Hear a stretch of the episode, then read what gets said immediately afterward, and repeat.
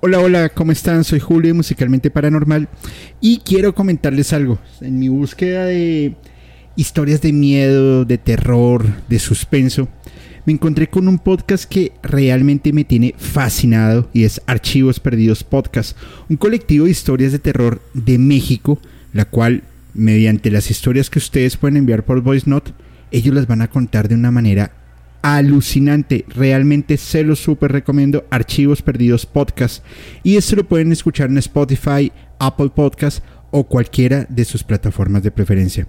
Soy Julio Musicalmente Paranormal y les envío un abrazo.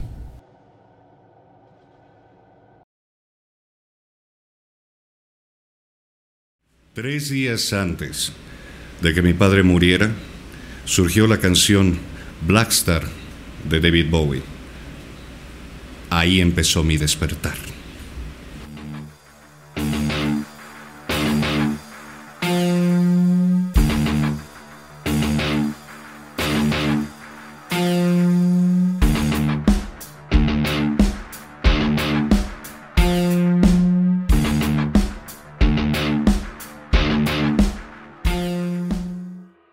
Muy buenas noches a todos y bienvenidos a Musicalmente Paranormal, un espacio diseñado para escuchar la música totalmente diferente. Soy Julio y les doy a todos una cordial bienvenida. Además, porque en este viaje he tenido la oportunidad de conocer gente maravillosa, de estar en eventos. Hoy es el evento de Spotify y estoy súper emocionado. Pero, pero, pero, considero que las señales del universo son perfectas y se dan en el momento que se deben dar. En una llamada me dicen, oye, ¿sabes qué? Te tengo una persona que yo estoy seguro que va a querer grabar contigo. Bueno, pues vamos a conocerla.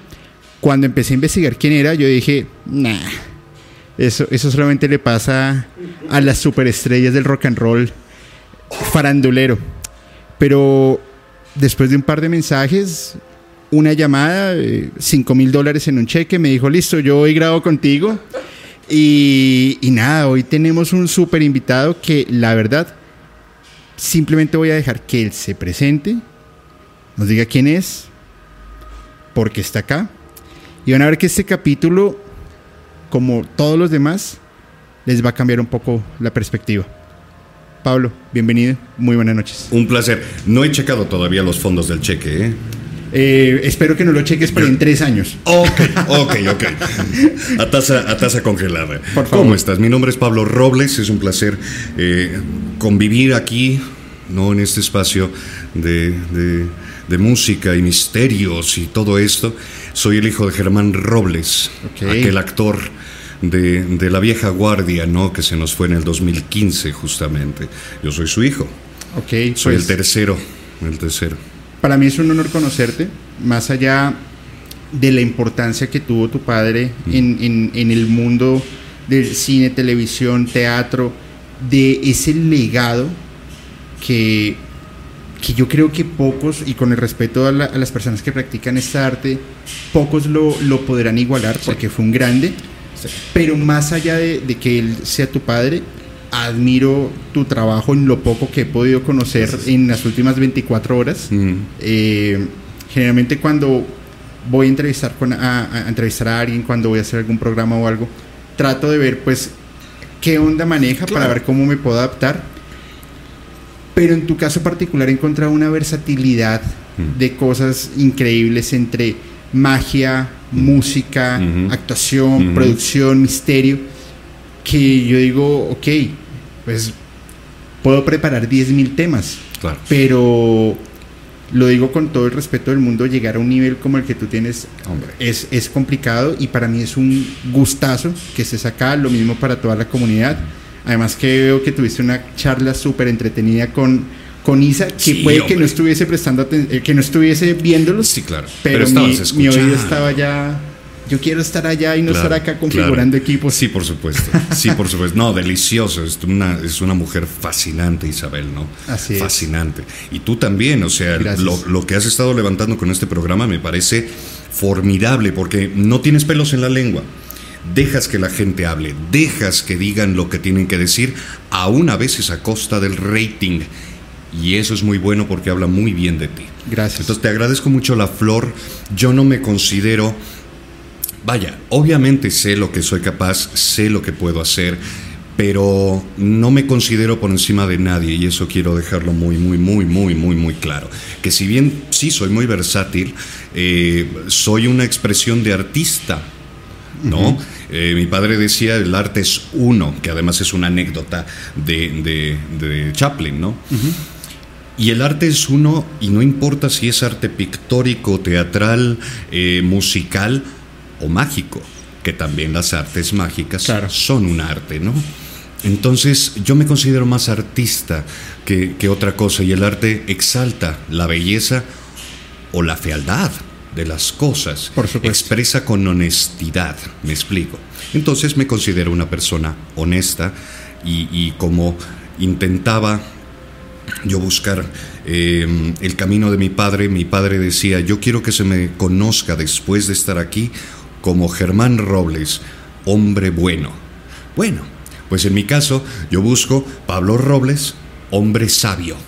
Entonces estoy en el camino del ermitaño, buscando y aprendiendo y sabiendo todo lo que viene a mis manos. Y en el camino del saber, pues acabas sabiendo cómo hacer las cosas, ¿ves? Por la curiosidad. Aquí me abres dos puertas que ahora no sé cuál tocar porque las dos son maravillosas. Primero inicias con una canción que me encanta. Mm. Pues, era un álbum además de David Bowie que... Formidable. Su carátula era bien extraña porque a mi juicio era muy premonitoria a lo que él venía. Para mí David Bowie o era un contactado o era un ser intergaláctico por todo lo que él hizo. En, en, algún capítulo lo... Ah, bueno, con Fepo lo hablamos en música espacial. Pero también dijiste una palabra increíble y es estoy como el ermitaño. Y se me viene la carta del tarot. del ermitaño buscando su, su, conocimiento a través de su luz. Claro, claro. Vamos a ir desde el principio. Bien. David Bowie, mm. tres días antes del fallecimiento de tu padre. Saca el sencillo. saca el sencillo de, del álbum de Black Star. Ajá, del, álbum. Y empieza tu despertar. Sí. ¿Cómo fue esto? Mi padre entra en el hospital. Entra en el hospital. Esto, esto lo voy a contar porque necesito confesarme. Esto no lo he dicho. Ok. La noche antes de que mi padre entrara en el hospital, yo le cocinaba, siempre. Aprendí a cocinar para agasajar a mi padre. Y esa noche me dice, Pabluco, oye, hazme una tortillina de, de patata rallada. Eh, una tortilla española. Sí, tortilla española. Pero de patata rallada. Bien. Esa noche me esmeré como nunca. Yo no lo sabía. Pero me esmeré. Le hice la mejor tortilla de patata rallada que existe en la historia y existirá. Un sabor, una textura y gorda, ¿no? muy rica, que normalmente suelen ser como muy planitas. Esta no, esta tenía un cuerpo. Infló bonito. Infló hermoso. Se la comió completamente. Nos la comimos, ¿no? O sea, él me dio, me dio la mitad y él comió la otra mitad. Bien. Bueno, se la untó, como decíamos, ¿no? A las 5 de la mañana empiezo a escuchar unos gritos me meto, ¿qué pasa? Me duele, me duele, me duele, me duele, me duele, me duele, me duele, me duele. Le hablo al doctor, lo despierto.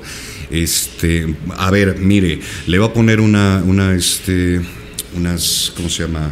Unos apósitos calientes. Si no baja, al hospital.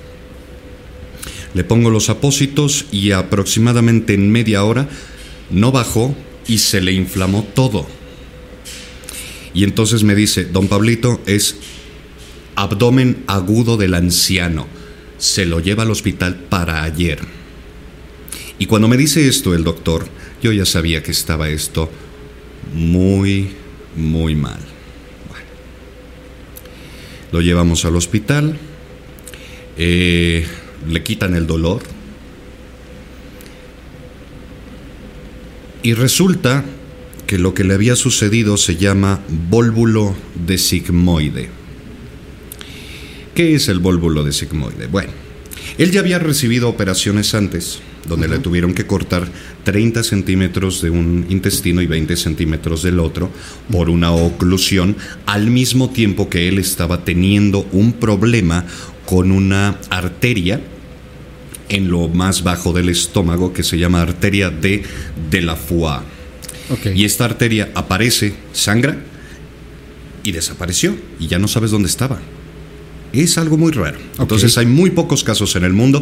De hecho, Álvarez Cordero, el, doctor que lo atendió, eh, pidió permiso para meterlo en un libro, este, porque son tan raros los casos que tuvo la oportunidad de él mismo investigar este caso. Bueno, lo salvó tal y cual. Cuando esto sucede esta última vez con el hospital, resulta que el intestino se había despegado, se había dado un vuelco y se estaba hinchando. Ok. Entonces es prácticamente una peritonitis. Sí. Bien. Con una infección aceleradísima. ¿Cómo? Con una infección sí, acelerada. Claro. Y con una necrosis terrible. Brutal. Bueno. Todo esto pasa en muy poco tiempo. Bien. Cuando yo empiezo a investigar el caso y viendo si va a salir papá, si no va a salir, eh, todos estábamos en la zozobra me doy cuenta que lo que le provocó esto fue la tortilla que yo le di de comer. Ah, y eso fue lo que se lo llevó. Y esto es muy... Es la primera vez que lo digo en cámara, uh, porque lo llevo en el corazón. En mi camino espiritual he estudiado muchas cosas y entre ellas he estudiado a Buda. Buda murió igual su alumno le dio de comer y su comida fue la que lo mató. Entonces fue brutal. Bien. Eh,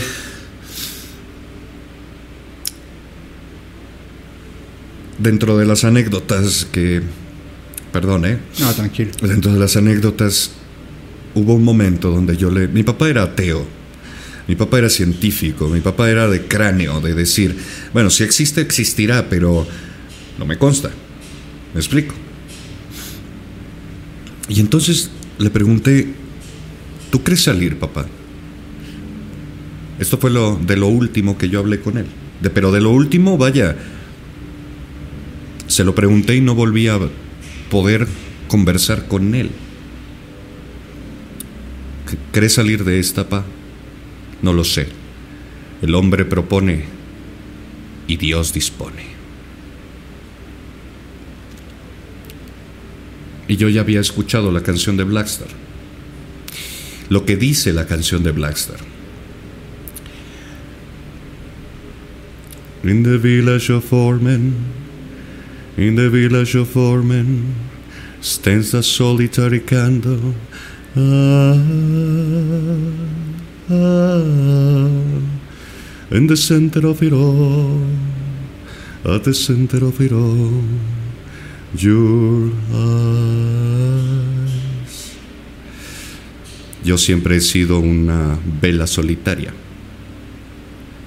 porque siempre he sido muy raro como para ser normal y estar con los normales, y muy normal como para estar con los más raros.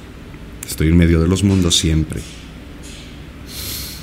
pero en específico la parte que dice Something happened on the day he died.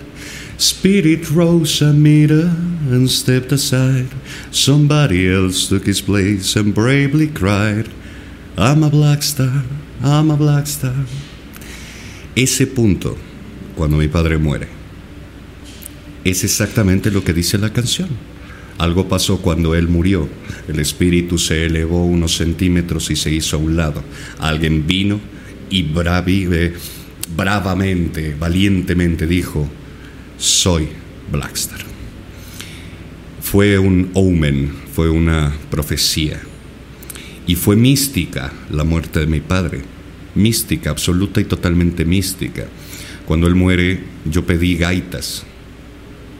Y en el galloso de Félix Cuevas entraron gaitas. Y le tocamos Asturias Patria Querida.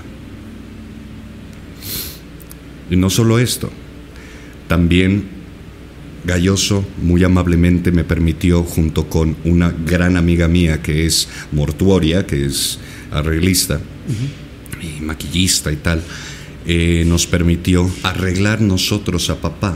Entonces tuve la oportunidad de hacerle los servicios a mi padre y entregarlo a su última función, yo presidiéndola, y al final cayó el telón de acero del incinerador, el último telón de su función. Yo no tomé protagonismo, pero tenía que estar ahí como maestro de ceremonias, ¿ves? A un lado, acompañando. Él me trajo a la vida. Yo lo llevé a la muerte. Entonces, em, a partir de ahí mi vida obviamente cambió porque no tuvo un significado cualquiera. Yo estuve desde los tres años, desde los tres años despertándome a las tres de la madrugada para ver si mi padre vivía. Porque yo tenía pesadillas constantemente de que mi papá se moría.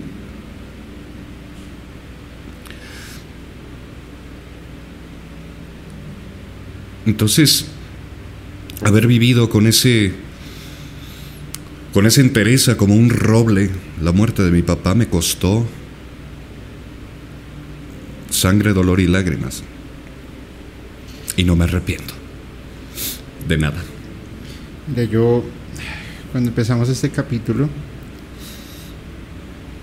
de, por sí desde que me desperté hoy, le decía a Isa, me, me desperté con mi lado más sensible pero así desperté, me puse a llorar. Qué bello. No, no, no, no, no. Después hablé con otra persona y me decía, pregúntale a Los Ángeles cuál es tu misión en este viaje. Que tú te sientes acá, es la primera vez que nos vemos, cuentes esta historia se me cambió el mundo. Y yo te voy a dar mi perspectiva. Con todo mi cariño. No, en serio, gracias. Y te voy a dar mi perspectiva, el como yo lo veo. Porque mm. yo me imagino que en este transcurso has descubierto muchas cosas. Lo que tú nos acabas de contar, no nos lo contó Pablo. Nos lo contó Miguel. o bueno, don Miguel, perdón. Primero porque eres la viva imagen de Él. Mm. Y segundo, porque el brillo de tus ojos se fue y mm. llegó de otra persona. Eso me pasa. Nos pasa. Llegó el de otra persona que te puso las ideas en la cabeza. El mensaje que yo veo entre líneas es, tú le diste el último placer que él quiso con esa tortilla de patatas, él descubrió un Dios. ¿Cuál? No sé. Él descubrió una deidad y descubrió que ella había cumplido su misión. Tú no te debes reclamar por eso. No te debes castigar por eso. Tú debes sentirte feliz porque tu padre durante todo su tiempo se encargó de entrenar a sus hijos pero a ti te tenía una misión especial. Sí. Darle una última alegría. Cuando tú te le acercas y le dices, Padre, ¿vas a salir de esta? Él ya sabía que no. Pero no tenía el corazón para decirte, no voy a salir de esto. Más porque él sabía que tú le cumpliste eso. En la vida uno va encontrándose obstáculos, pequeños, grandes, medianos, y es normal caerse en ellos. Pero yo te puedo garantizar algo. Cuando te levantes de esta mesa, tú vas a sentir un descanso, porque creo yo, y lo digo con todo el amor del mundo, encontraste una respuesta que tú venías buscando, mm. porque lograste hacer una catarsis. Mm. Porque lograste en una canción traer un recuerdo y encontrar un algo. Un algo en el camino. Y es algo, no sé, yo, yo siempre he tenido, yo trabajo en turismo y siempre he dicho que trabajo en turismo porque me gusta cumplir sueños. Hago podcast porque me gusta comunicar, me gusta escuchar y por supuesto lo que más amo es aprender. Pero hoy por alguna extraña razón mágica del universo, del cosmos, he recibido un mensaje maravilloso.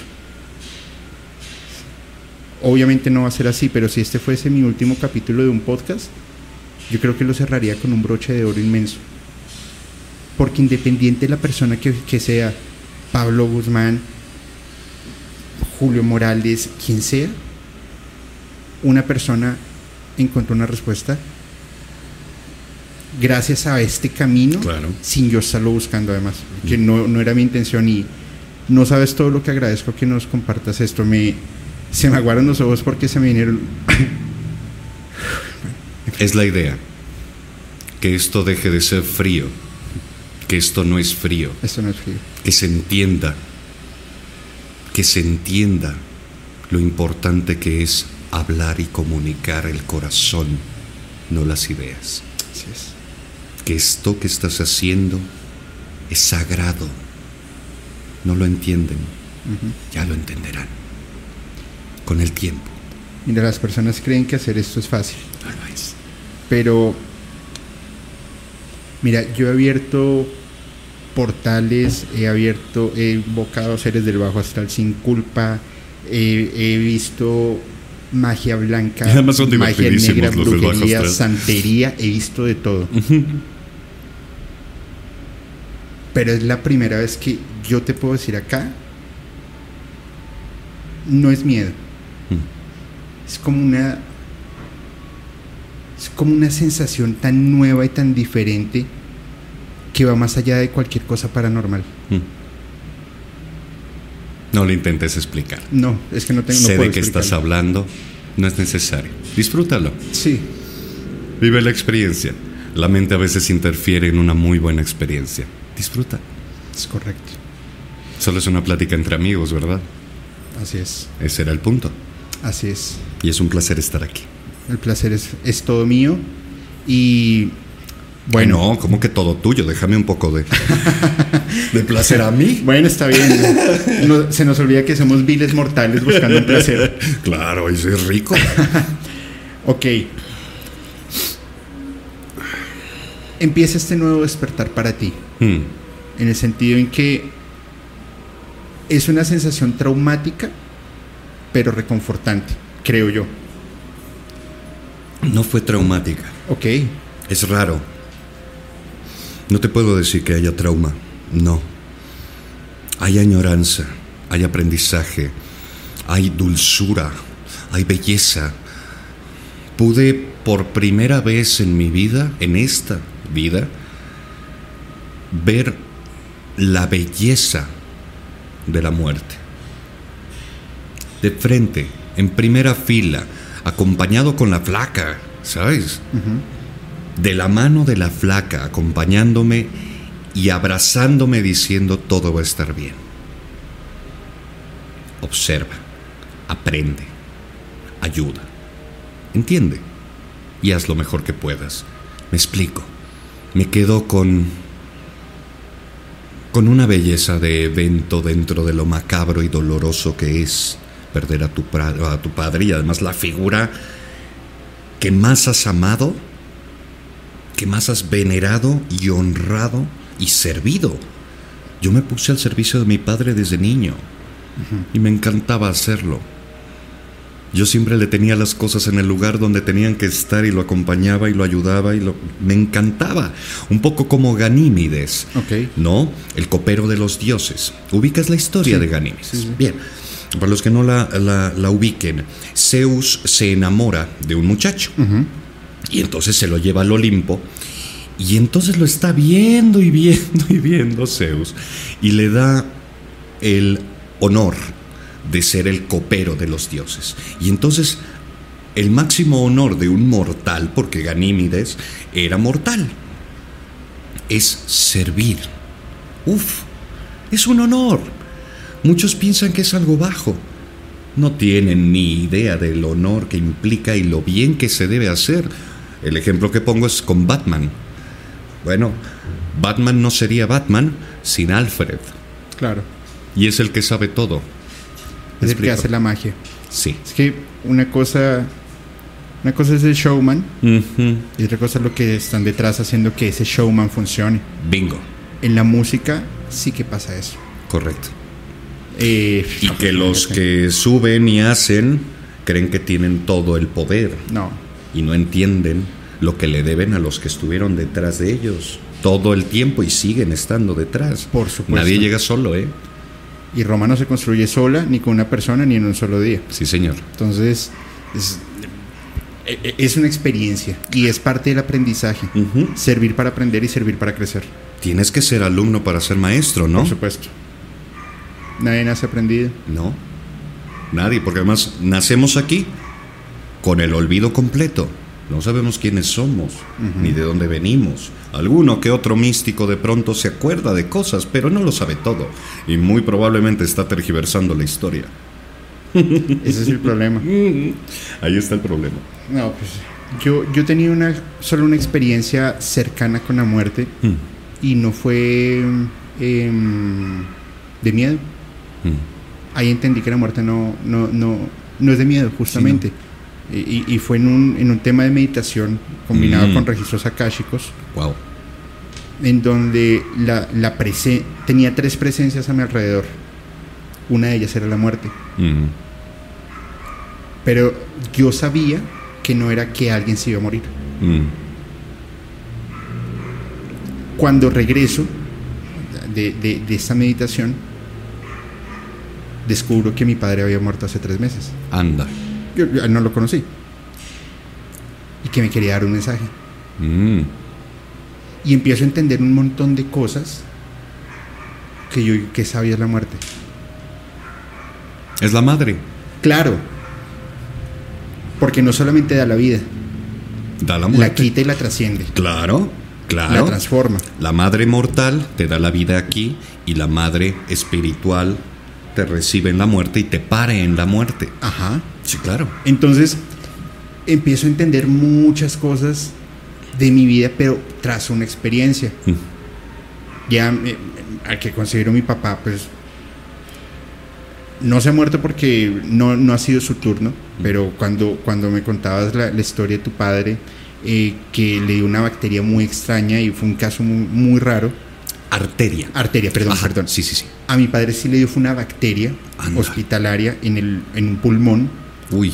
y en cuestión de dos semanas ya se había consumido un pulmón y el otro pulmón ya empezó con manchas de la misma infección. A eso súmale una tromboembolia pulmonar, Madre neumonía y sobrepeso, diabetes, o sea, un montón de cosas que los médicos dijo, dijeron, Ya. no hay nada que hacer acá. Recuerdo mucho que se nos acerca el jefe de mm, cuidados intensivos, un tipo de apellido Navas, y dice, miren, lo único que yo les recomiendo es llévenselo a tal hospital en Bogotá, ya hablé allá, hay un médico experto, que si hay alguien en Colombia que le pueda salvar la vida, es él. Eso fue un jueves a la medianoche. No lo querían trasladar porque el sistema de salud en Colombia es una mierda, no querían hacer nada. O sea, tal era el desespero que iba a tocar llevarlo en un taxi. Mm. Y mi padre podría vivir sin oxígeno dos horas. Bueno, Ya- también, bajo la ley mística, todo se estaba poniendo en contra. Claro. Na- o sea, nada nos Y funcionaba. nadie estábamos Nada haciendo caso, ¿no? De Pero, ya es hora. Pero nosotros somos mortales Sí, que lo, nos aferramos a la vida. No, de no, yo puedo luchar. Claro. Hay que saber soltar la lucha también. Pero lo entiendes después de la experiencia que tuviste. Sí, claro. Yo en ese momento tenía. Bueno, yo le bajé 10 y- las aminas a mi papá, yo decidí. Ah, ok. Yo Yo hubiéramos tenía- podido aguantar ahí meses con el respirador y No. con el. Dije no. No, no, no, no. No, no. Yo tenía 18 años en ese entonces. Ya. Entonces, eh, Sí, bueno, tampoco estabas tú tomando las decisiones ahí, ¿no? no, Claro. no, no, por supuesto que no. Claro. Logramos cuadrar el transporte, llegamos a la clínica, lo internan de un en cuidados intensivos. Haz de cuenta, era la, eran las 2 de la mañana. La sala de cuidados intensivos estaba sola, solamente estábamos mi mamá y yo.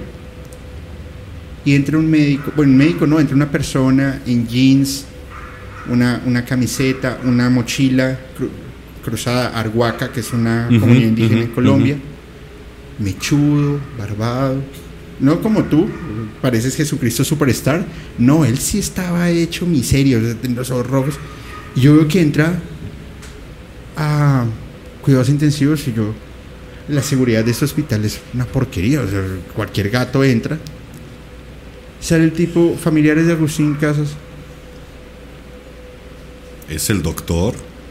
pero un Sí. tipo súper joven, eh, tenía, no tenía más de 30 años. Mm. Yo soy el doctor Garzón. Ya lo vi. Él no se va a morir hoy. Eh, Por ahí aguanta una semana más. Mañana vengo y lo opero. He operado a cuatro personas más hoy y no quiero. La verdad es que no quiero matarlo. Imagínate con qué frialdad te dicen así. Yo decía, por Dios. Al otro día llega con corbata, bien vestido. Él iba caminando y como seis médicos de todas las edades detrás de él pidiéndole alguna algo, consulta, lo que sea. Nos ve, nos hace así y entra a los, cuidados intensivos. O sale y dice, ok, hay dos, dos formas de operarlo. La primera le vamos a poner una sonda y con un taladerito vamos a intentar romper lo que hay ahí. Si no funciona, o sea, se abre a la mitad, se quitan la- las costillas y se raspa el pulmón. Probabilidad de que sobreviva, menos del 5%. Empiezan el procedimiento, meten el taladrito y el doctor nos decía, apenas lo rompió, es como si, hubiera, como si hubiese eh, habido una explosión.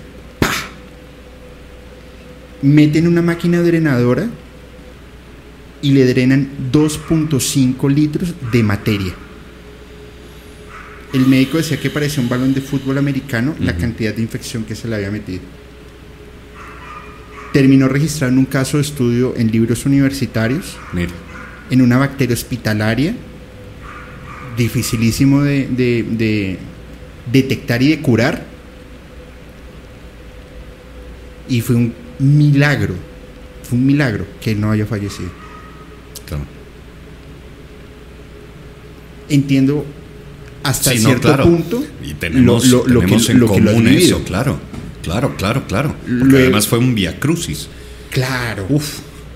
Luego, mi sobrina tenía tres años, en, eso fue ya 2018 creo. Mm. Dos añitos tenía. Le da una bacteria, le da una conjuntivitis, se la, se la cura en el hospital, pero luego, en su zona íntima, le aparece una conjuntivitis también. Claro. Entonces dijeron, ah, puede ser pues por el, eh, no sé, que se hizo un ojo y se tocó algo, qué, sé- qué sé yo. La llevan al médico y le prenden también una bacteria hospitalaria. Uy. Pero esta bacteria empezó a comerse los labios vaginales No. hacia adentro. Mira, fue tan, tan, tan denso el asunto que en el hospital un desgraciado médico llamó a, bienestar familiar, a lo- a los que salvaguardan los niños, diciendo que alguien de la familia o inclusive un animal le daba besos en su parte íntima y por eso tenía esa infección. Pues tú ya te podrás imaginar Sí, claro. el desespero de nosotros. Sí, por supuesto. Hasta que llegó un médico y le dijo, no seas ignorante. Para que eso suceda, tiene que pasar esto, esto, esto, esto, esto, esto y lo otro. Ella tiene una bacteria. O sea, fue un pleito al final. Claramente no fue así. El punto es que una dermatóloga, que Mm. es experta, la podía operar, pero ella estaba en Barcelona. La operó vía Skype. Fueron seis procedimientos raspando hasta que saliera la bacteria. Pero si no hubiese aparecido ese médico, mi sobrina se hubiese muerto. Sí, claro. Sí, claro.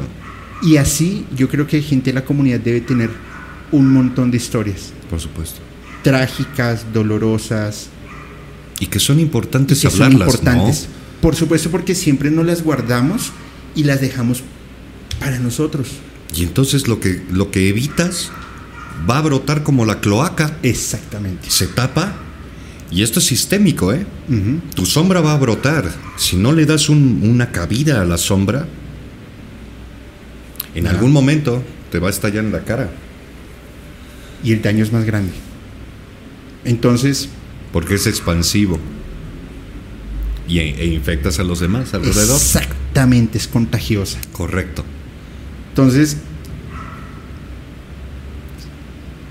esperaba de todo en este capítulo, menos tener una catarsis personal también. Claro. qué, qué fuerte. Por favor, prosigamos con, con no te preocupes yo creo que esto esto es lo rico no sí o sea esto es, tocar, es, tocar, unas fibras sí que que normalmente no se tocan si no hay un pretexto no y bueno, si no hay una confianza y si no hay un, un, antecedente y si no hay muchas cosas ahora es más difícil bueno no sé porque no lo puedo comparar tú aún puedes sentir a tu padre sí Claro, terriblemente. Lo acabamos, de, sentir. Terriblemente. Lo acabamos de sentir. Porque no puedo verlo, no puedo tocarlo, no puedo olerlo. Bueno, sí, sí puedo, pero vaya, a lo que voy es, me hace falta el cuerpo. Aunque con el alma tengo suficiente, sí, pero no puedo estar allá. Yo estoy aquí encarnado completamente, por cierto. Pero porque tienes un sentimiento vivo. Sí. ¿Qué pasa cuando tú tienes que matar un sentimiento? Ah, pues tienes que matarlo y extirparlo completamente, sin miramientos. Pero es y hacerte cirugía. Pero es aún más doloroso. Completamente. Pero es mucho más sano. Claro, porque es algo que tú estás viendo. Sí, sí. Pero tienes que hacer, tienes que hacer de cuenta que no lo estás viendo. Yo lo tuve que hacer. Y no una, varias veces. Yo lo estoy haciendo. Uf. Y es un proceso en que es, es una montaña rusa. Vas subiendo y de un momento a otro te vas para abajo. Sí, y te das cuenta que todavía no has extirpado todo y, tienes que volver y tienes que volver a empezar. Es como una quimioterapia. Ay, Dios, sí. Pero espiritual. Sí, completamente de acuerdo y es cierto. Es más jodido. ¿Sabes qué me ha ayudado a mí? La música. Claro. La, música, es emocional. Y el podcast. Claro, es terapia, es hablar, es, catarsis. Sí, sí, claro, lo entiendo, pero yo, yo me ayudo el alma dándole consultas a la gente. Soy como Quirón. ¿Ubicas a Quirón? No, no, no ese no lo ubico. Quirón, en la mitología griega, era un centauro. Un centauro maestro de, de, de semidioses. Muy sabio él. Bien. Un día Hércules o Heracles, dependiendo de, la, si Roma o Grecia, ¿no? Heracles o Hércules le da un flechazo con una flecha mágica que él le había regalado a Hércules, le da un flechazo en la pata porque estaba peleando con otros centauros y ahí estaba Quirón y entonces lo confunde y ¡pum! le pega. No era propósito. Bien. Y entonces él es inmortal, ¿no? Quirón lo está matando y matando y matando y matando y matando, pero no puede morir. El dolor es insoportable. Y entonces se enloquece, se mete al bosque e intenta con todas sus fuerzas sanarse. Y entonces prueba una, boom, no, prueba otra cosa, prueba otra cosa, prueba otra cosa, prueba otra cosa. Fue tanto lo que probó que creó la medicina cuando aceptó su dolor, salió como el más sabio y le enseñó a Esculapio. Y la única forma de quitarse el dolor fue dándole a los demás conocimiento, ayudándolos y al final entregando su inmortalidad. A Prometeo. Para ayudar, muchas veces debes quitarte algo. Siempre. Pero tú debes saber cuándo, a quién y dónde ayudar. Correcto. Hace un ratico tenía una, una conversación con una persona que decía, yo hago eh, trabajos de limpieza eh, energética en, en lugares. Yo, ah, qué interesante, ¿y cuánto cobras? O sea, no, lo que la gente me quiera dar. Es un error. Es un error maestro porque tú le estás manifestando al universo que no necesitas dinero. O, o- tienes una pila de dinero bajo tu cama y puedes comer lo que quieras. ¿Cierto que no? Uno no cobra cuando viene a esto. Cuando estás aprendiendo, cobra. Claro que sí. Pero cuando vienes en servicio, en este caso, y eso es mensaje también, es parte de lo que estamos haciendo. Sí, pero no, no los voy a escuchar. Escucha el mensaje, es a través del mensajero. El mensajero no es importante. Lee lo que te dijeron. O sea, no me lo leas, pero escucha el mensaje. ¿Me explico? Es parte de los mensajes, está relacionado con esto. No lo veas de dónde viene, no es importante el contexto, sino lo que estamos mensaje. hablando. Claro, claro. Ahí es como funcionan los mensajes. Ok. Qué interesante, ¿no? Sí, es que tú vas caminando por la calle. Recuerda que no estamos grabando, creo. ¿eh? Ah, no, ya estamos No, sí, grabando. sí, ah, estamos- bueno. Nosotros no paramos. Ah, mira, muy bien. Nosotros vamos caminando por la calle y los mensajes nos los ponen de frente y no los vemos. Claro. Porque vivimos en un mundo paradigmático, lleno de vendas y que nosotros mismos nos montamos en la oscuridad. Fíjate que esa pregunta me la he hecho cuatro veces. ¿Qué pregunta crees que me he hecho para este viaje? ¿Quién soy yo? Bueno, no, no soy tan, no he sido tan filosófico, pero es cuál es, o sea, si más allá de mi misión es si vale, valía la pena Mm, este viaje. claro. Y no por el evento Spotify nada más o por No, la maratón de, de, de, de, de FEPO, no. Porque creo que vamos más allá de ello. Sí. Esta respuesta me acaba de llegar. Mm. Con una frase, yo digo,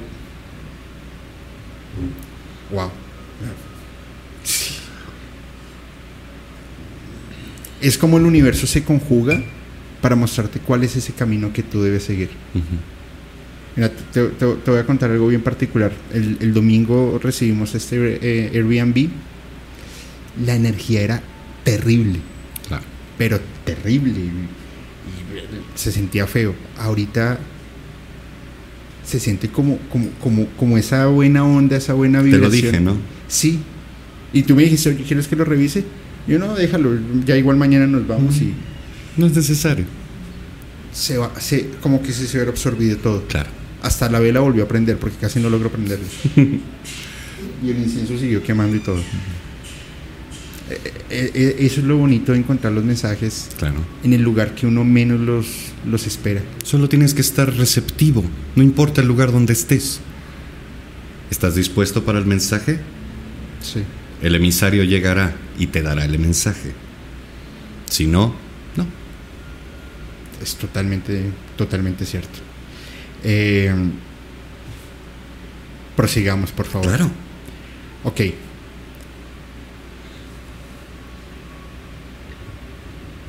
Pasa lo de tu padre, haces, hacen todo el, el homenaje y empieza tu nuevo, tu nuevo ser. Tu No o bueno, tu nuevo renacer o ¿cómo lo llamarías? La bajada al inframundo. Ok. No, es, ¿Cómo fue? Si, si, si el auditorio conoce un poco del camino del héroe, el camino del héroe eventualmente tiene que bajar al inframundo, Ajá. ¿no? A pelear con la bestia y, y tal. Bueno, esto que me pasó fue el inicio de la bajada al inframundo. Yo ya estaba sufriendo, agonizando antes de que esto sucediera. Me dio una cosa que se llama trastorno de pánico antes de que mi padre muriera. O sea, 10 años antes empecé con el proceso. Ok. Bien. Entonces, me viene el trastorno de pánico, que básicamente es depresión al tope, eh, ansiedad al tope, um, psicopatías al tope. Bien. Entonces no podía yo salir de la casa ni del cuarto. Y estuve un año metido en casa, sin moverme del cuarto. Comía en el cuarto, este, iba al baño, eh, más o menos así, para no ver nada, me metía y po. ¿Y el cuarto, perdón la pregunta, el cuarto era oscuro? Tenía que mantenerlo oscuro, sí, claro. Porque todo, o sea, me vino agorafobia, me vino una disociación, eh, todo lo veía como caricaturas, por ejemplo, era muy duro. Y entonces lo único que me mantenía coherente fue una serie. Y la serie es Stargate, Puerta a las Estrellas. Ajá, así es. Bien. Que por cierto, aquí místicamente hablando, véanla porque estamos a punto de empezar a vivir exactamente esa línea de tiempo. Ok. Se los aviso. Entonces, Stargate me mantuvo coherente y era lo único real que yo podía ver. Me explico, desde donde yo me encontraba, eso era real. Ajá. Yo lo veía y eso era, mientras yo me mantuviera viendo esto, todo eso era real. Ese Pero yo mundo. volteaba y todo era eh, ay, eh, tenebroso y macabro y horroroso y... En fin, tenía una tormenta psíquica constante. Yo no entendí que todo esto que había vivido era un proceso místico de destrucción. El proceso místico sucede de cierta forma específica. Es un proceso de muerte. Eh, lo entienden muy mal. Nos hizo mucho daño el New Age y los hippies, creyendo que las cosas son maravillosas y es que te vas a iluminar y no funciona así. Sí, sí, te vas a iluminar, claro. Pero no funciona como creen. Es un proceso de destrucción completo. ¿Por qué? Porque es una metamorfosis. Sucede como la oruga que se mete en el capullo y en el capullo se disuelve para convertirse en mariposa. Así se da la metamorfosis. Entonces yo me metí en el capullo. Y el último momento donde yo empecé a salir o empezar a más o menos moverme dentro del capullo fue la muerte de mi padre, que concluyó con la gran etapa de mi vida, que es la primera etapa. Mi vida se divide en tres etapas, en este momento estoy en la segunda. Vendrá una tercera que ya es la integración con el mundo otra vez. Esto es parte. Tú me estás viendo muerto. En este momento yo no existo, no he nacido.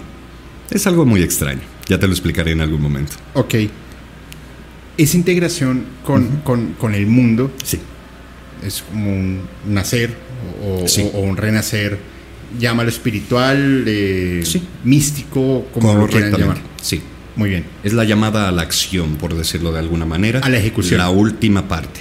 Sí. O sea que tú en este momento lo que estás haciendo es adquirir un conocimiento. Integrar, más que adquirir conocimiento, es integrar y comprender lo que he vivido, Muy bien. que es lo que me dará la siguiente etapa. ¿Me explico? Sí. Si yo no integro lo que yo ya viví, no puedo pasar a la última etapa. Entonces la segunda etapa es de integración. Entiendo. Muy bien. Digamos, en el concepto de Baphomet, Ajá. solve et coagula. Bien, yo estoy en el et Ok. y me coagulo en la tercera etapa. Entiendo. Muy bien. En ese momento, bueno, en ese momento, sí, cuando empieza el, el- el fallecimiento de tu padre y Sí. empiezas a recorrer ese camino, Sí, encuentras las artes místicas. sí, O antes ya tenías esa relación. ya lo tenía. Eh, tuve un primer despertar Ok. en oscuridad cuando fui adolescente. Lo primero que despertó en mí fue mi oscuridad, no mi luz. Ok. Y con base a la oscuridad, como el ermitaño, Ujú. te fuiste haciendo la luz. Correcto, yo estaba buscando la luz Pero tú eras la luz. Y no lo sabes. Ajá. En la primera etapa no lo, No lo sabes. sabes. Claro, yo estaba eh, siendo manejado por mi subconsciente, que también es una mente propia, pero no entiende cosas. Hace, sabe, pero nada más. Y yo soy un alma vieja que ha venido aquí. Entonces, mi subconsciente no es lo mismo el subconsciente de Merlín que el subconsciente de uno. ¿Sí me explico? ¿Por qué mencionaste a Merlín? Pues porque voy a mencionar a Merlín si soy mago espectral blanco en el Kinmaya. Porque yo soy un mago.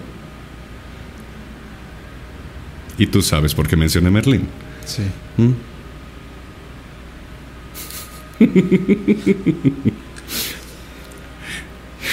Espero que la cámara esté tomando eso porque es No, maravilloso. que se me- Por Dios, ok. O por el diablo, todo depende. Los dos están del mismo lado. Sí. Mi padre es curioso porque hablábamos de que todo es místico, ¿no? Mi padre me enseñó las dos partes, la luz y la sombra. Y dirás tú, ¿pero cómo? ¿Mm? Mi padre cuando in- inicia como actor, lo llaman para teatro y lo llaman para hacer el mártir del Calvario. Lo llaman para hacer Cristo. Ujú. Pero cuando lo llaman para cine, lo mandan a hacer el anticristo. Y yo entendí que uno y otro son parte de la misma moneda. Claro. Ahí es donde entendí quién soy yo. Vienen de parte del mismo creador. Es más complejo que eso. Supongo que sí. Sí, sí lo es. Pero. Digamos que es la misma cosa. Es el mismo ser. de pero acuerdo. todo depende. ¿Qué papel le toca hacer? Los hindúes lo entienden muy bien. Shiva el destructor, Shiva el creador. Claro. ¿Ves? Pero. Para crear tienes que destruir muchas Por veces. supuesto. Fue tu experiencia de vida. Sí. Y el destruir no es malo.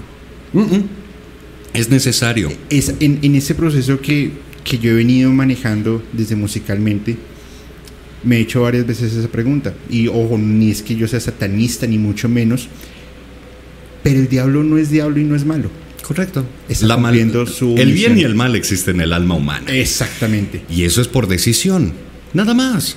Las cosas son. Nada más. Y son como son. Son como son.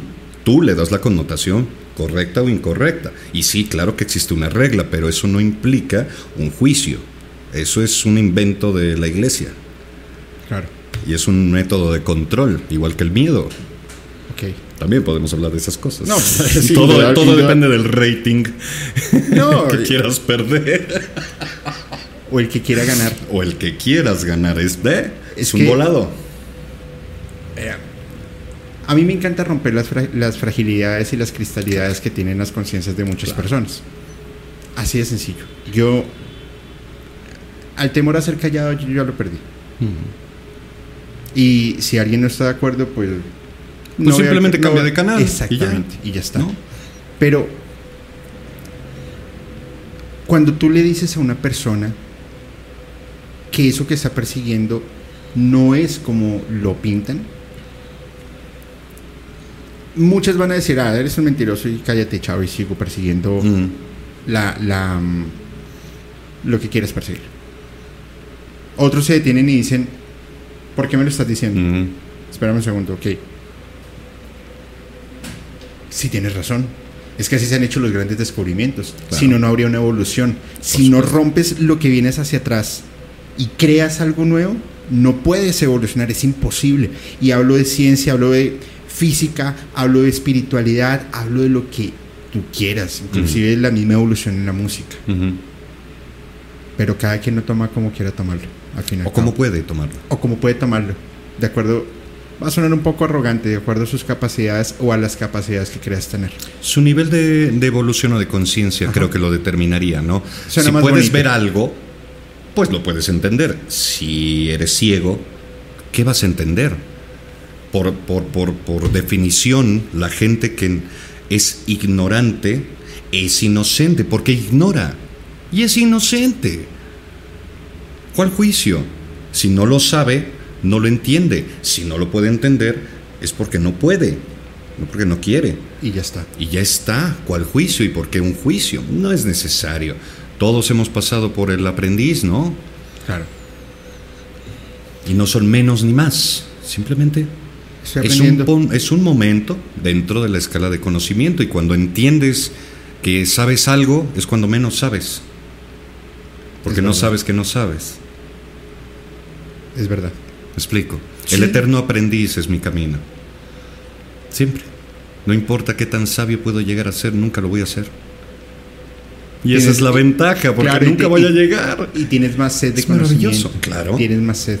Claro, claro. Hago de mi camino el camino. ¿Me explico? Mi camino es el fin, no el fin. El fin último es que ya terminó. Y yo no quiero terminar, yo quiero continuar. Y la barrera del conocimiento siempre se extiende, siempre. Conforme sabes algo, la barrera siempre sigue, sigue en el mismo lugar. Pues se mueve junto contigo. Tu ignorancia es como si llevaras la zanahoria del palo acá. Correcto. Y la estés persiguiendo siempre. Correcto.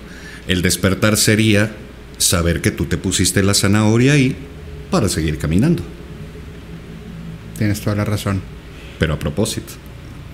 Claro, porque es que además tú te estás ordenando a eso siempre. Por supuesto. Gira en círculos, a ver dónde vas a llegar. Sí, sí. O mantente caminando por una meta que sabes que no vas a conseguir, pero se siente muy bonito. Ay, mira, ahí está. ¿No? Ya estoy cerquita. Sigues luchando por ello. Ya estoy cerquita. Exacto. Y siempre estás cerquita. Cuando entiendes que tienes que parar. Es verdad. Empiezas a saber cosas. Porque dejas de buscar afuera y empiezas a buscar adentro. Y ese es un problema que nosotros no sabemos buscar adentro. ¿Ya lo aprenderán? Sí, seguramente. Cuando sea necesario, lo necesiten, entonces lo aprenderán. Llegará la señal. Claro, o no. Llegará el descubrimiento. ¿Me explico? Mm. A veces no hay una señal. A veces simplemente es una toma de conciencia, un cambio. Y tú tuviste ese descubrimiento.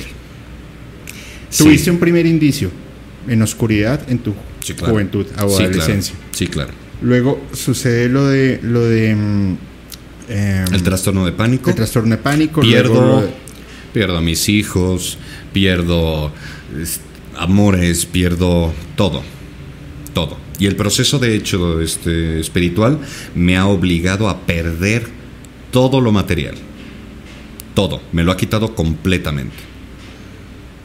ok. Hasta la casa. Y es como debía ser. Ahora lo entiendo, claro. Era tu camino. Claro, no tendría mi propio valor sin entender que nada de lo de afuera era mi valor. Porque le estoy dando valor a mi vida a través de los objetos de afuera. Y no lo tiene. Yo soy mi valor. Eres lo que impulsa. Yo soy. Ok. Luego de ello, de que descubres que esta era tu misión, tu trascender o que estás en esta etapa, empiezas a traer el, la magia blanca o, o- o- sí, la magia y las artes místicas en pro de la ayuda. Sí. El, el problema fue cómo desperté. O sea, ¿Cómo fue? lo de mi padre no me despertó. Ok. Me inició. Ya. Fue la vida la que me inició. Yo no tuve un rito de iniciación por fuera en un templo de Nada de eso. nada de eso. De hecho, no me han permitido entrar. Y no me interesa. Ahora sé mucho más de lo que ellos creen que saben. Tienes la ventaja. Claro. Y lo disfruto mucho y puedo ayudar directamente. Y dar conocimiento a los demás. Ah, eso es bellísimo. Bien. Lo que sucedió fue gracias a mi actual mujer. Ok. la maga sabia Fernanda de la Parra. Resulta que tanta luz, tanta sombra. Yo tengo una parte muy luminosa, muy bondadosa, y sí, tengo una parte muy diablesca, que le gustan muchas cosas kinky, este... Y entonces siempre he tenido como este tipo de afición por, ay, está dormida, pero a propósito y sabiendo que la otra persona tiene una anuencia. De lo contrario, pues sería un delito. ¿Me explico? Bien. Entonces teníamos el acuerdo, mi mujer y yo, de pues date, si estoy dormida, disfruta. A mí no me molesta. Ah, perfecto. Y entonces, un buen día, voy, la veo dormida y digo, me la voy a cepillar, ¿no? Como, como el vampiro en la película, Ajá. ¿no? Dice, ah, mira, ahí está. La presa. ¿No? Este. Y voy, la voy a tocar y me detiene todo adentro. Se me baja la libido así y yo no sé qué me está pasando. Este no soy yo. Pero este no soy yo, no me refiero a, este no soy yo, yo no debería estar así. No, este no soy yo, yo debería continuar, porque esto me gusta, porque no sé qué. No pude. No pude. Y eso me trastocó la cabeza porque estuve de por qué no pude, por qué no pude, por qué no pude, por qué no pude. Y eso me empezó a, meter en crisis. Resulta que esto fue un indicio de un um, fuego que se encendió internamente, que eventualmente me llevó al despertar. Ella me inició el fuego interno, pero cambió de color. En lugar de consumir, empezó a crear. Y entonces yo ya no lo podía consumir, porque ya no era la naturaleza de mi fuego. Ok. Me explico. Entonces lo que sucedió fue algo muy curioso, porque esta duda que yo tenía de por qué no pude y por qué se me bajó la... Por Dios, una erección no se te baja. Me explico, a menos que entre tu mamá, o sea, o, la abuela y dices, ay, puta, ya nos hago la fiesta. Me explico, esto no sucedió así. Estoy con la erección, yo ya estoy... Y boom, se baja toda la calentura. ¡Ah, chinga! Y yo soy un caliente. No pude, no pude. Y empezó a morirse mi líbido. ¿Yo? Sí. Bueno, acepto la pérdida de la libido, le digo, es que no está funcionando mi cuerpo. Ah, ok, no pasa nada. Pero lo toma como sacerdotisa, diciendo, sí, está bien, entiendo, tu mujer diciendo, sí, no importa que no me cojas. ¿Qué pasó? ¿Qué pasó? Pues está totalmente de mi lado, como naturalmente comprendiendo mi estado por intuición. Se acumula el proceso y empiezo a tener crisis tras crisis tras crisis depresiva. Una y otra y otra y otra y otra. Y cada vez empieza a ser mucho más... Eh, con, violento. Ok. Y entonces llega un momento donde entro en la última de las crisis. Y esta última crisis me provocó esta herida que ves aquí. Sí, ahí está. ¿No? Si se puede ver en cámara, ahí está. Ok. Rompí un cristal en una de las crisis y me brinqué por el balcón de la casa y yo estaba embravecido para los que saben un poco de mística, entenderán qué fue lo que me pasó. El punto es que estaba brotando todo, todo el poder místico divino que yo traigo adentro. Porque todos tenemos una parte divina dentro de nosotros. Pero el poder divino se vuelve en ego divino. Y cuando no estás consciente de lo que te está pasando, te dejas ir. Y yo no estaba nada consciente de ello. Bien. Hasta que un día pasa esto y yo le hago la promesa a Fernanda de no voy a volver a llegar aquí. El hecho de que siguieran las crisis y yo me contuviera de hacer esto, de soltarme, me explico, y perder el control, me contuvo y vino el quiebre. Y entonces un buen día estoy en una crisis con ella, le digo, ¿sabes qué? Voy a salir. Y ese día yo tenía una manga blanca, este, una camisa blanca y un pantalón este, negro el pantalón lo tenía por algún motivo arremangado hasta la rodilla y la manga, todo.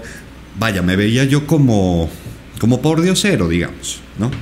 Y entonces salgo del cuarto y empiezo a dar tumbos, estoy mareado. Empiezo a dar tumbos y tumbos en la escalera, me siento en la escalera y en eso llega una gatita mía y le digo, ¿qué pasó? ¿No? Se me sube y me empieza a hurgar el estómago y yo en mi trance místico me acuesto y le levanto la, la playera y me empieza a hurgar en el ombligo. Y me empieza a dar así como queriendo sacar algo. No te comenté esto. Días anteriores yo había empezado a sentir en el ombligo una especie de tres colmillos, como de una serpiente, que estaba empujando a través de la piel, pero no desde adentro, no. La barrera de la piel ahí en medio. Ok. Muy curioso tres colmillos que empujaban, ¿no? Y justo ahí fue donde la gatita empezó y empecé a sentir esta cosa que estaba empujando, pero ella como que como que calmó los ánimos, digamos, de, de esta serpiente. ¿Me explico? Yo no puedo explicar qué era lo que me estaba pasando. Bien. Después de que me hace eso, yo lo tomo como que me estaba purificando. O sea, en el tránsito que yo estaba viviendo, ella me estaba purificando para lo que iba a suceder. Bueno, entonces me hace esto, me duele, me deja sangrando y no sé qué, y se va. Así como empezó, se fue. Ok. Me levanto, sigo mareado, tengo ganas de llorar, empiezo a llorar, abro la puerta, sigo mareado, abro la otra puerta de la calle, me salgo, me tiro al piso porque me caigo. Este y empiezo a sentir que el piso de mi casa no soy digno de tocarlo. Eso fue lo primero que me vino. No soy digno de esto. Me viene culpa. ¿Por qué? Ah, gran misterio pero fue la culpa la que me despertó. Me viene la culpa y empiezo a llorar. Y empiezo a arrastrarme y empiezo a recordar todo lo que hice como si hubiera sido la peor cosa del mundo, porque yo hablaba con la gente y les cambiaba y entonces les hice daño y, y empecé a verlo mucho más grande de lo que realmente fue. Y entonces empiezo a sentir un juicio y yo pidiendo perdón y llorando y llorando y llorando y pidiendo perdón a los cielos y yo llorando y sintiendo un dolor interno brutal. Llega un momento donde estoy pidiendo perdón, perdón, perdón, volteo arriba y veo una campana de 30 metros dorada llena de ojitos que me están viendo. Literalmente ojos dentro de la campana.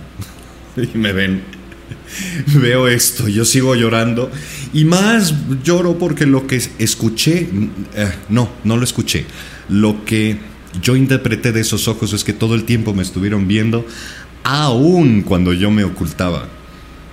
Me explico, para ser uno, uno tiene su parte... Eh, claro. Entonces te ocultas para, quiero hacer estas cosas, ¿no?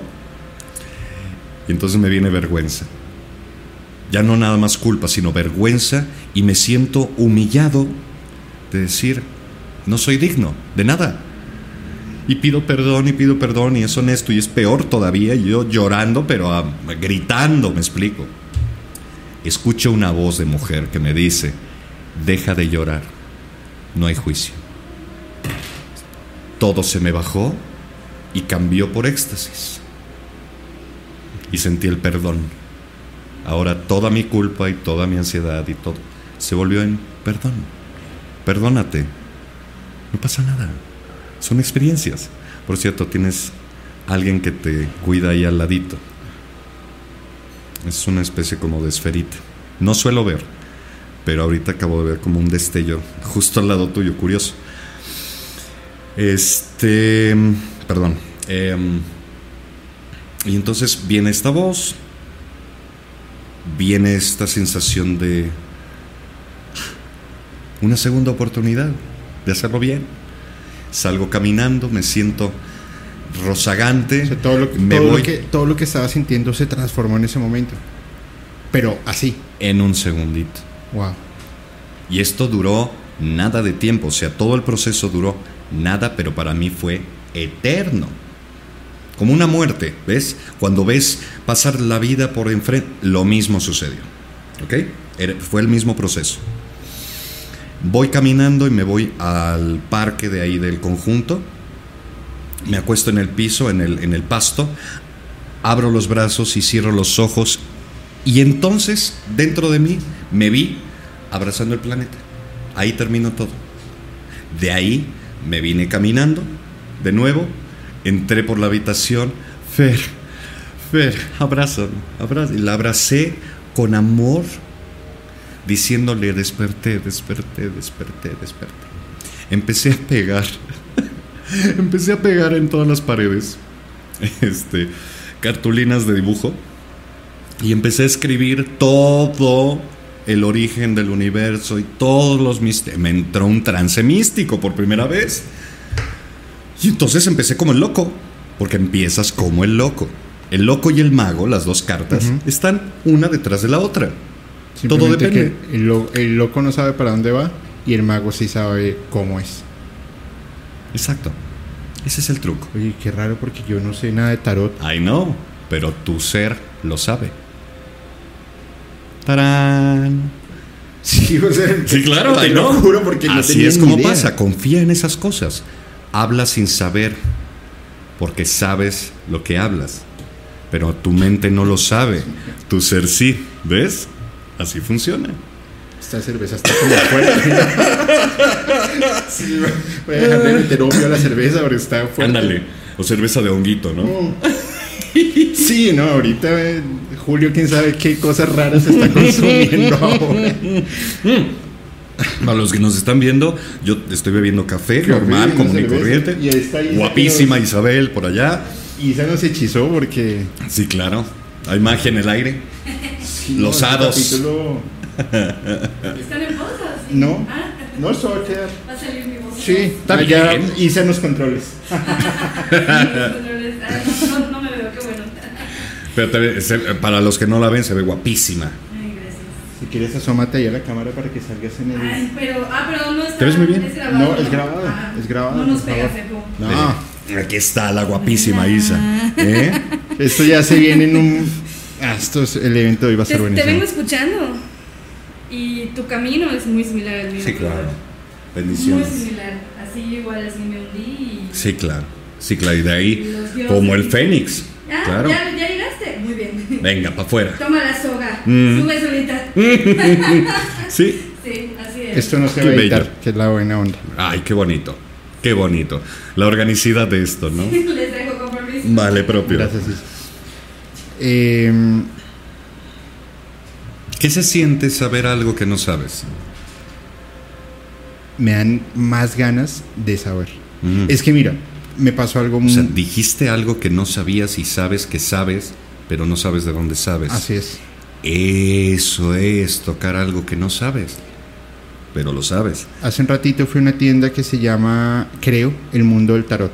¡Ay, claro! Y compré mis tarots en eh, la Fuente de las Cibeles.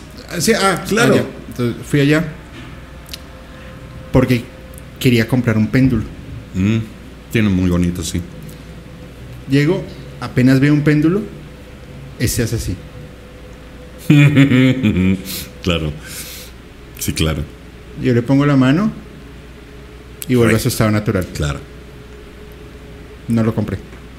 Ok. Porque algo, algo en mí dijo, primero tienes que averiguar por qué él se fue hacia ti Mm. y ahí sí serás digno. Ahora lo sabes. Sí. Y yo me, me subí al coche y dije, tengo que comprar un libro o tengo que empezar a leer mucho, porque- además que me encanta leer. ¿Te acuerdas de la película de Thor? Sí.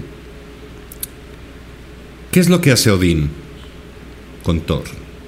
Lo manda al... Lo regaña Ajá. y le dice, ah, sí, pues te vas al cuerno. Le ha- habla con Mjolnir, le avienta Mjolnir y tú vas para afuera también. Así es. Y no puede levantar su martillo. ¿Sabes por, qué? qué? no? Porque no era digno. Porque no es digno. ¿Y sabes qué es lo que lo convierte en digno? No. Dejar de mentirse y ser el mismo. Mjolnir no reconoce a alguien que no sea su dueño. Y él es su dueño. Pero no lo reconoce. Entonces, pues es que él cree que es otra cosa Así y es. dejó de ser quien es. Conviértete en quien eres. Y sé. Sí. En, en ese momento yo, dije, tengo que primero saber el por qué. Y Claro. ahorita que estamos acá, digo, qué tonto, yo ya sé el por qué. Ya sabemos. Ya sé por qué hizo así. Y es Te que- reconoció. Exacto, y es algo que que ni siquiera sé por qué estoy contando. Es simplemente como si Sí. acá detrás de mi oreja algo me susurrara. Te dejas ir. Y es de esos, o sea, es de estas grabaciones en que mi cerebro está así, mi rata mental está acelerada como buscando concentrado. Claro. Increíble. Suéltate. Di lo que quieres decir y que nunca dices, por ejemplo. Es buen momento para eso. Déjate ir. Es aquello lo que quiere hablar. La mente ya ha hablado mucho. Así es. Que hable tu alma. Sabe mucho. Quizá es miedo. Quizá es miedo. Quizá es miedo y el a la no aceptación. Mira, yo tengo, yo tengo un trauma de niño Mm, y es que cua- en- en- con los eh, amigos que crecí o compañeros de conjunto, te- yo era muy pequeño, tenía 8 años, 7 años y siempre fui como, como rechazado. ¿Por qué? No sé. En el colegio también era muy ensimismado. Yo me hablaba con uno o dos y inclusive me gradué del colegio, ya voy a cumplir 20 años y todos ellos se siguen hablando. Yo no me hablo con ninguno de ellos. Chócalas. Con ninguno. La Con la oveja negra. Sí, con mis compañeros de la universidad me hablo con una persona y muy de vez en cuando. Se rechaza lo diferente. Eso es. En ese descubrir, yo creo que mis, mis guías se han encargado de hacer así, ir alejando. Sí, Quien está al lado es porque merece estar ahí. es correcto. Y no es ser arrogante, es porque No, es como es. es como es, exacto. El rechazo es algo natural. Mm, Te lo dije cuando estábamos sentados antes de la previa, en la previa, perdón. Musicalmente se ha convertido en un lugar para entender a aquellos locos que no saben, que no saben cómo. Y sí que es difícil, porque todos tenemos miedo al rechazo. Por supuesto. Pero porque somos seres sociales Porque somos humanos. y necesitamos de los demás. porque buscamos una aceptación. O amor, no aceptación, simplemente sentirnos que no estamos solos. ¿Me explico? Yo te quiero hacer una propuesta. Dime. Si estás interesado, Claro. por supuesto. Este capítulo es grabado y creo que sacamos una parte humana muy buena. De mi parte, sí, una parte. Sabes, muchas personas me ven musicalmente y en, en mi vida personal y laboral Mm. como una persona muy divertida, pero al mismo tiempo soy muy estricto y muy metódico. Me- o es así o no es. Punto. En mi vida personal igual, o es así o no es. Mm. Y siempre me, me he caracterizado por, por tener un, como una templanza fuerte. Ese capítulo ha sacado una parte humana que estoy tan asombrado porque o sea, es muy difícil que una persona pueda llegar a descifrarme así. En serio, creo que nunca había pasado. Porque fueron cuestión de 3, 4 minutos. Eh, Yo quisiera, si tú estás de acuerdo, pudiésemos hacer una emisión en vivo. Claro. Simplemente yo te envío un enlace Sí, hombre. porque yo quiero que yo quiero que bueno Que tú lo- experimenten lo mismo que tú al mismo tiempo que lo estás viviendo tú exacto en vivo. Lo entendí. gracias Era eso, ¿no? sí no pero- sigue dirigiendo el programa ya Solo sé leer. Sí, no, no. Solo sé leer. Y me dedico a esto. Entonces, la idea es, es poder escuchar adentro, no arriba. así es Ad- ah, es esta la intención que... Ok, ¿es esto? Ahí es cuando hablo. ¿Ves? porque yo quiero que la gente lo experimente Entiendo. y de golpe tú debes conocer un montón de gente Mm. me imagino pero lo que se conoce en una comunidad como musicalmente es algo mágico Seguramente. hay de todo Mm. pero yo creo que hay muchas respuestas que yo creo que tú puedes dar. Claro, Mira, no. yo- Una sesión para... Como, ¿te acuerdas? No sé si te acuerdas de la mano peluda. Sí, sí, y- claro. Había algo muy interesante que era eso, las llamadas del público que de pronto entraban y, oye, tengo tal problema, oye, ¿me podrías ayudar con no sé qué? Ah, eso se perdió. ¿Te acuerdas que yo te dije hace un ratito que estoy intentando darle una identidad Claro. musicalmente? Sí, Mi identidad es ayudar, como Claro. me lo dijiste en la cocina hace un rato. Yo en este camino me he encontrado gente maravillosa con un conocimiento inmenso, como, como Rosa, como Alberto Acosta, como Anabel, como Mm. la señora Marta, Mm. pero con el cariño de todo, que a todos les tengo, creo que eres la persona con la mente más poderosa que yo he conocido gracias. en, en mi vida. O sea, Wow. Y te lo digo porque, vuelvo e insisto, no es fácil descifrarme. Ni yo me entiendo. Entiendo. Y en cuestión de minutos, me hiciste reír, me hiciste llorar, me hiciste dar miedo, me hiciste... Qué bonito. lo entenderán dos o tres personas cuando te dije Miguel. Y no te estaba mirando a ti. Ujú. Estabas viendo a través de. Sí. Yo quiero que las personas experimenten eso. Sería y un cada regalo. uno me verá de diferente manera, que eso es lo más interesante. Es y es bien bonito. Es un regalo que me gustaría tener, tener a la comunidad. Claro. Y por supuesto que si las personas quieren Ay, me tener... enchinaste la piel, qué bonito. si Qué las bonito. personas quieren tener una sesión ya particular Sí, claro. contigo, yo con mucho gusto los pongo en contacto. Igual ahí van Sí, a estar tus para redes eso sociales. estoy. Para eso estoy. Porque, mira, yo estoy montando ahorita un, un, un- como un alterno dentro, bueno, como un capítulo dentro de musicalmente, justamente con Rosa. Ok. ¿Sabes cómo se llama ese proyecto? No. Un nuevo despertar. Ay, mira. Mira tú. Y Mira tú qué bonito. Y además viene a, a colación todo lo que hemos estado hablando. Mira. Claro. te, lo, te, claro. lo voy a, te lo voy a mostrar.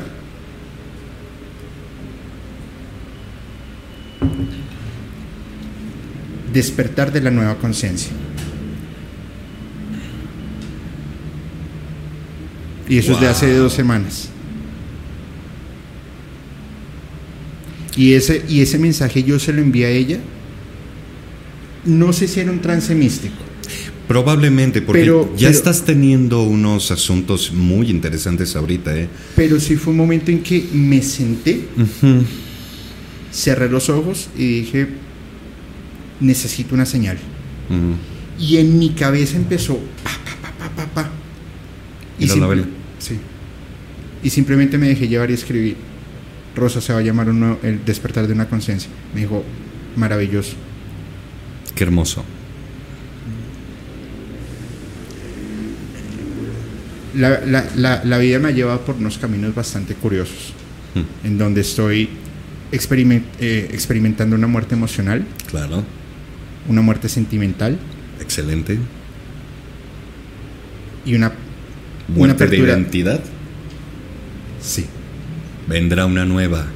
Porque, mira, yo, yo me consideraba, bueno, me considero, porque eso no lo voy a perder, Mm, pero me, me consideraba en el sentido laboral un crack. Ok. Y, y si quieres sonar arrogante, pues lo seré. Listo. Mm, No tiene nada de arrogante cuando es cierto, Porque me hice una carrera solo. Bien. Suceden un montón de cosas que o sea, de, de mayo a, a- a ahorita, septiembre 27, Ujú. no me he logrado ubicar laboralmente. Hmm. Y pues soy humano y tengo la necesidad de comer. Eh, tenemos esa mala costumbre. Sí. Y, y me encantaría estar comiendo en Abu Dhabi, además, porque soy de gustos exquisitos. rico. Sí, yo también. Sí. Sí. yo también. Soy de gustos exquisitos. Sí, soy sibarita. No hago una tortilla de patatas maravillosa como la que me contaste que me hiciste antojar, Hombre. pero ya quisiera yo irme a un restaurante español acá en Ciudad de México, bien rico, una buena torta, unas, em, una paella, un Mm. vinito blanco Mm. y estar escuchando flamenco, algo de Bueno, Paco de Lucía. eh, anda. Buenísimo. muy bien. me di cuenta que estaba persiguiendo algo que lo puedo conseguir muy fácil, Sí. porque olvidé mi parte humana y mi parte espiritual. Antes a mí me daba física pereza entrar a una iglesia. Perdón, a un templo, porque no creo en el clero, Claro. Y tienes motivos. por supuesto, históricos. Todos. Sí, sí. Y en, los- en el último mes he sentido una paz que nunca había sentido dentro de los templos. No en, no en misa, en el, en- no. ¿Sabes por qué? Porque primero entraste a tu propio templo Así es.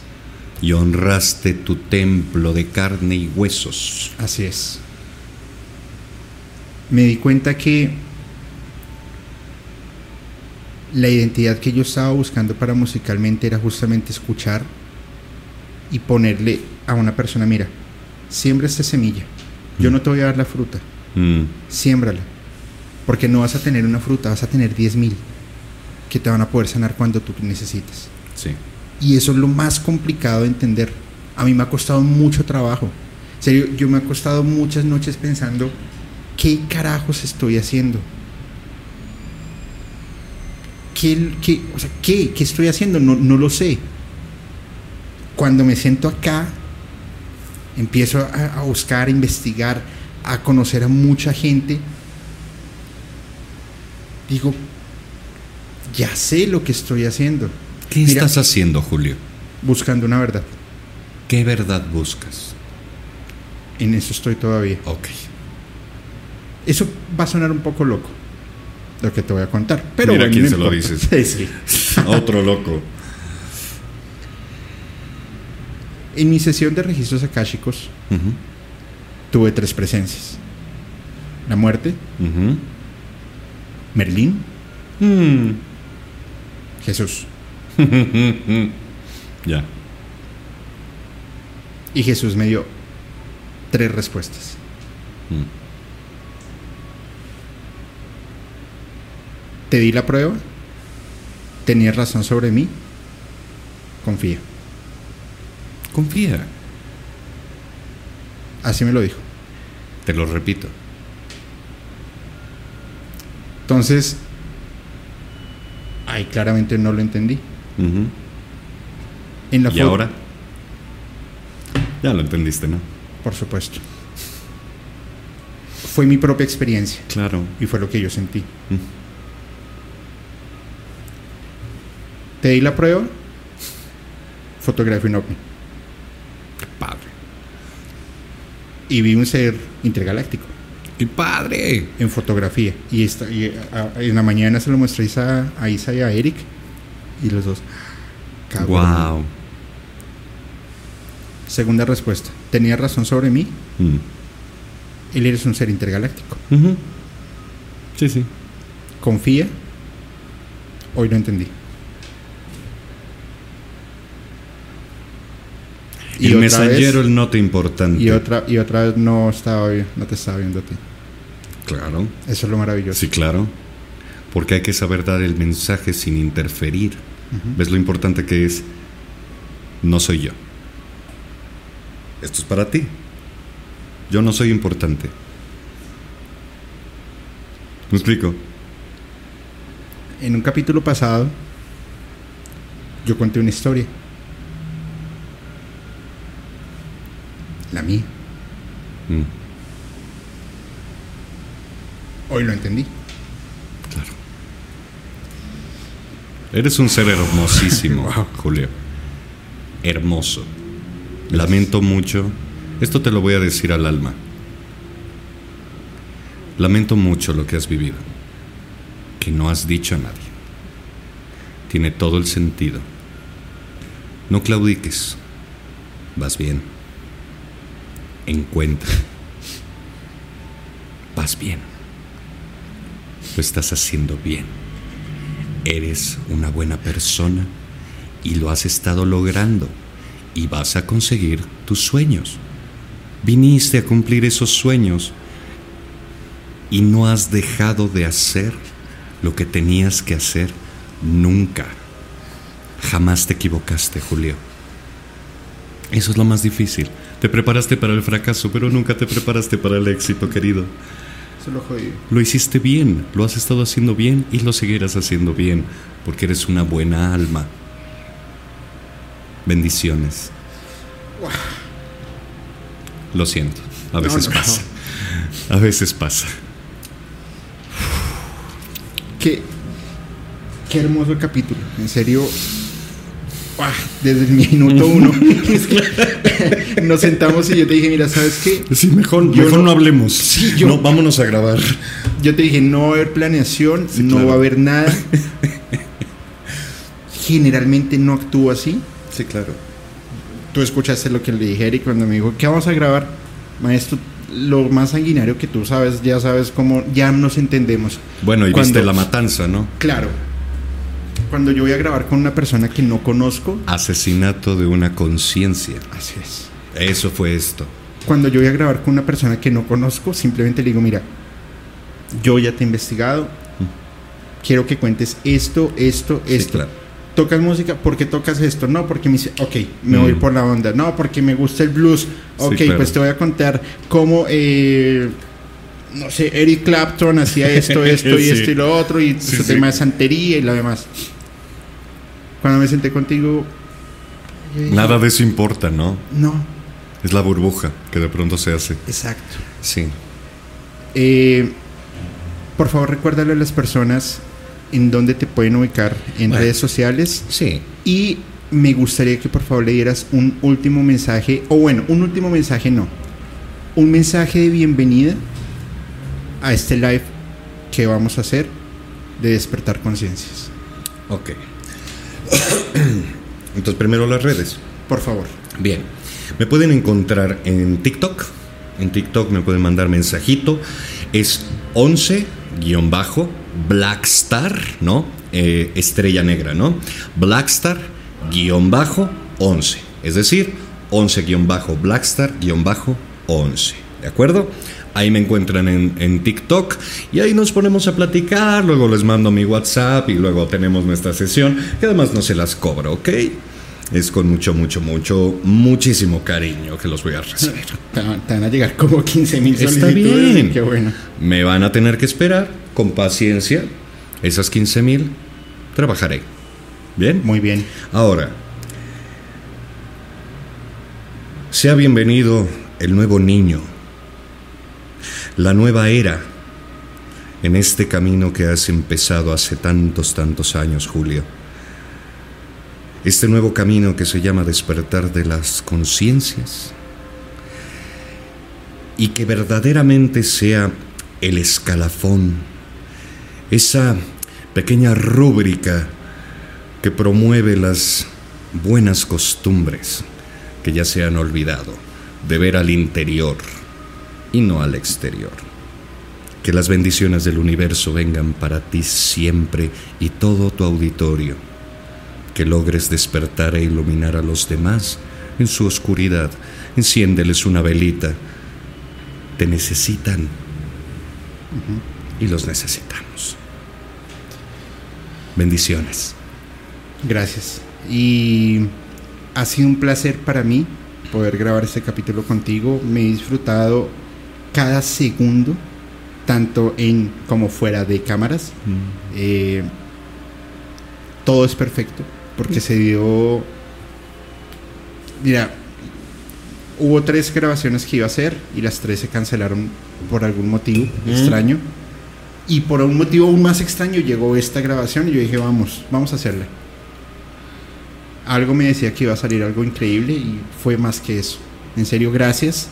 Y estaré ansioso de este capítulo que se va a dar en muy pocos días. Cuando quieras, yo estoy disponible para ti, todo tu auditorio. Muchas gracias. Gracias a ti. Y a toda la comunidad, eh, si este capítulo llorón les ha gustado, porque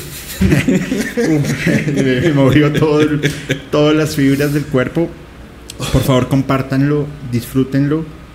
La emisión se las anunciaremos próximamente. Y nada, toda la comunidad como siempre, sientan la música, vivan la música, pero piénsenla de una forma totalmente diferente. Soy Julio y les deseo a todos muy buenas noches.